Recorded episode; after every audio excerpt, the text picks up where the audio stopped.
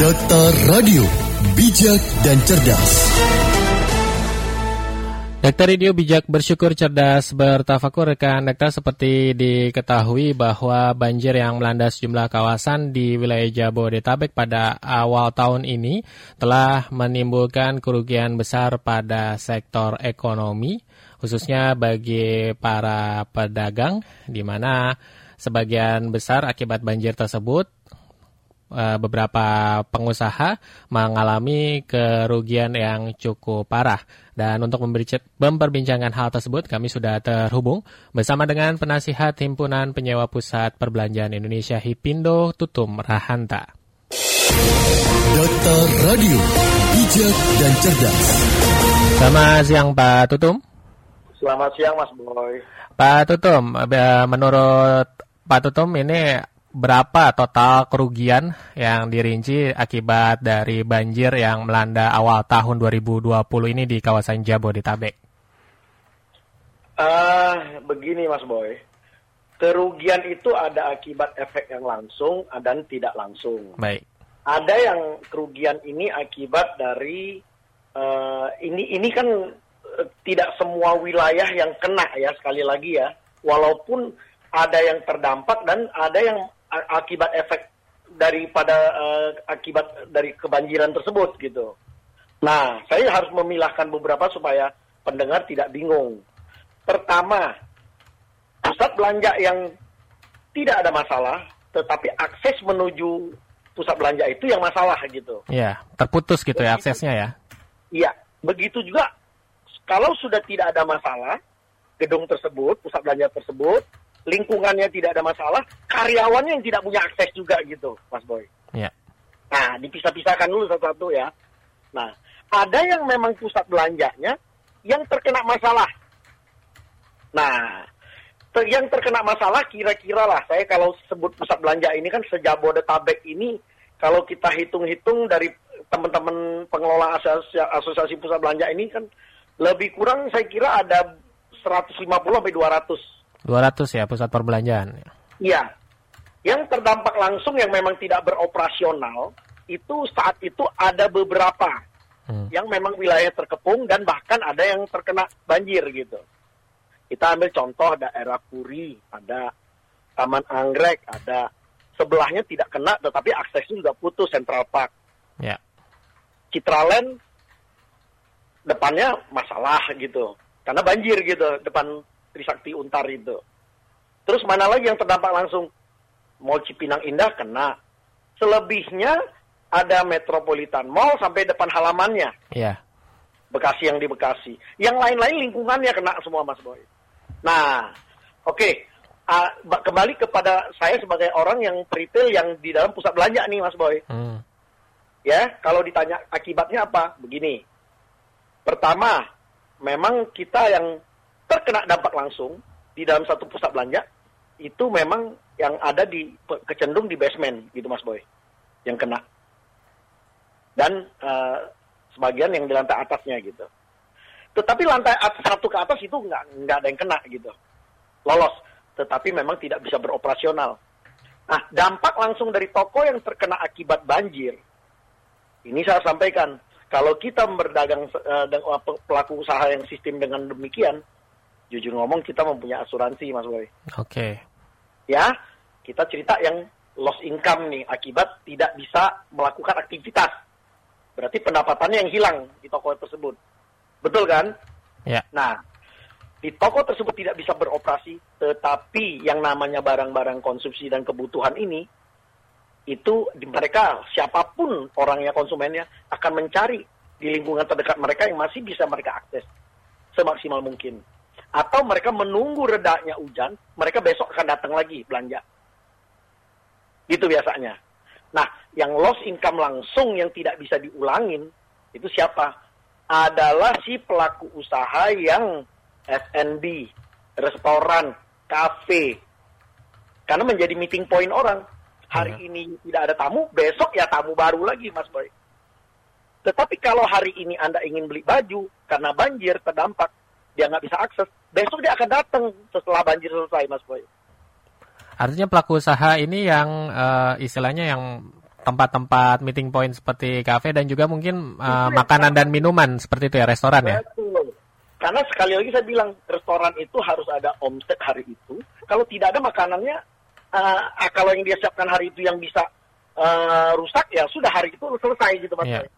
Besok harus diulang lagi gitu dengan satu set menu yang baru gitu. Ya kan? Atau memang kalau orang sudah janji di situ, biasa menjadi tempat meeting point, makan keluarga atau ada tamu semua ini tuh langsung tidak bisa pasti orang tetap harus melakukan aktivitas makan tetapi di tempat lain gitu yang terdampak tidak terdampak banjir. Itulah yang langsung terdampak akibat dari akibat banjir ini gitu Mas Boy. Pak Tutum, seperti kita ketahui bahwa banjir ini melanda di dua hari pertama tahun 2020, ya. di mana hari itu adalah hari masih masa libur. Nah, mungkin dampaknya paling berimbas seperti nah, itu ya, Pak Tutum. Betul. Hari-hari masa liburan puasa apa bu sorry hari-hari masa liburan Natal dan Tahun Baru ini itu menjadi salah satu kalender di mana retailer di dalam pusat belanja itu mendulang uh, pendapatan mereka. Yeah. Itu adalah sebetulnya kalau kita ambil dari kalender tahunan itu puncak yang ketiga gitu.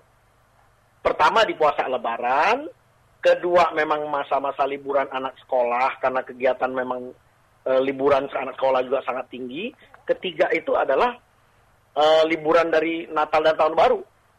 Nah, sampai kapan? Sampai masa liburan selesai gitu biasanya. Yeah. Lebih cenderung apa? Orang jalan-jalan ke pusat belanja, mereka kalau tidak mengunjungi area wisata, pasti mereka datang ke pusat belanja untuk bersama keluarga, sanak saudara, makan makan siang, makan makan malam, makan keluarga. Itulah efeknya apa? Impulsnya adalah belanja di kebutuhan mereka sehari-hari. Yang mereka lihat, oh iya, ini bagian dari oleh-oleh kalau orang dari luar kota biasanya gitu buat tangan. Ini oleh-oleh dari siapa? Belanja yang kebutuhan yang ngerasain mereka, oh saya contoh kalau dia di, dari daerah mungkin toko outletnya tidak ada di daerah mereka. Biasa belanja di Jakarta gitu. Iya, yeah. Yeah. Itu udah pastilah kita lihat kehidupan kita secara normal. Itu pasti terjadi begitu-begitu gitu. Nah, impuls inilah yang hilang juga gitu. Nah, Pak Tutum dari Hipindo mungkin sudah mempunyai total kerugian yang dialami oleh para pelaku usaha sepanjang dua hari banjir kemarin? Saya kasih gambaran secara garis besar aja ya. ya. Angka detailnya kan pasti mereka, kalau kita cerita dampak akibat langsung yang terkena barang-barang mereka, itu nanti hitung-hitungan asuransi, Mas Boy. Baik. Bisa minimarket, bisa yang di dalam pusat belanja, tinggal mereka klaim ya. ya. Bahkan kalau mereka mengasuransikan yang namanya uh, loss opportunity atau loss income, tahu kan? Yang kesempatan mereka mendapatkan income itu pun bisa diklaim gitu. Oke. Okay. Sebetulnya dia tidak ada rugi, Mas Boy.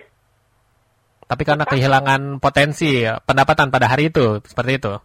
Iya, tetapi kalau dia juga mengasuransi yang dikatakan loss income, dia boleh memperhitungkan sampai kapan dia tidak bisa beroperasi, Mas Boy dianggap omset hari ini 10 juta. 10 yeah. juta itu berapa hari tidak beroperasi dia boleh klaim gitu.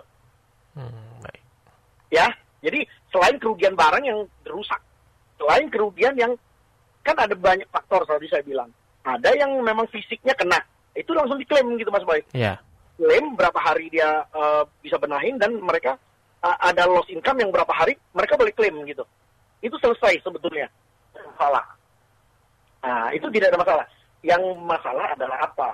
Nah, kita yang saya tadi cerita ada efek bahwa memang tidak beroperasi karena memang lingkungannya ini itu, yaitu yang mereka satu tamu tidak bisa datang, tapi mulai operasi mas Kan kita tidak bisa klaim bukan asuk, bukan akibat langsung gitu. Iya. Itu bagian dari efek. Nah, kalau kita cerita kalau barang-barang produk grocery, mereka saya contoh nih punya toko, toko A supermarket di gedung pusat belanja A.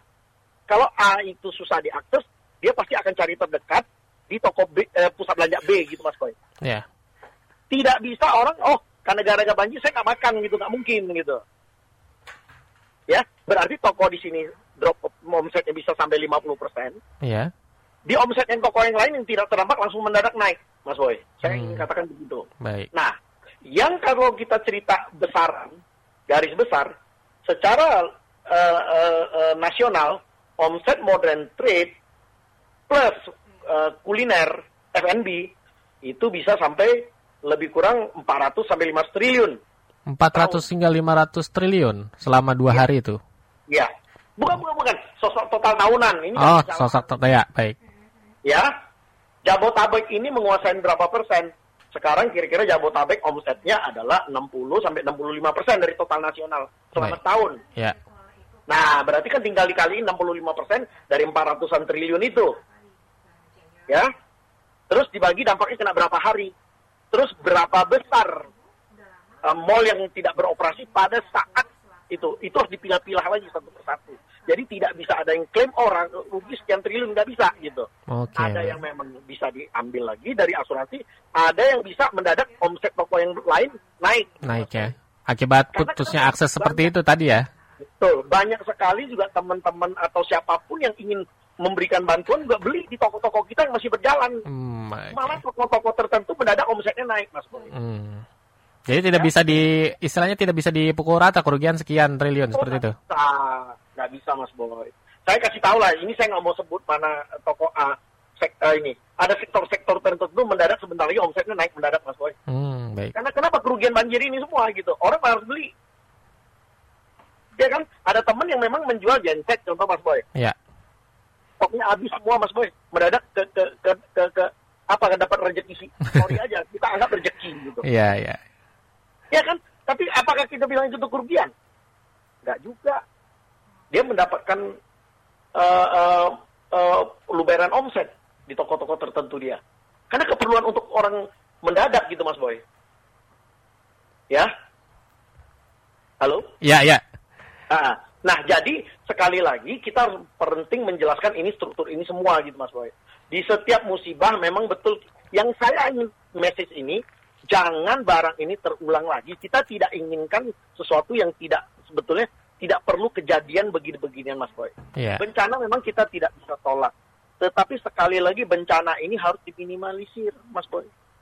Kasihan saudara-saudara kita. Tadi Mas Boy kan cerita pada posisi kita sebagai retailer yang mungkin uh, banyak memahami sistem aturan perasuransian.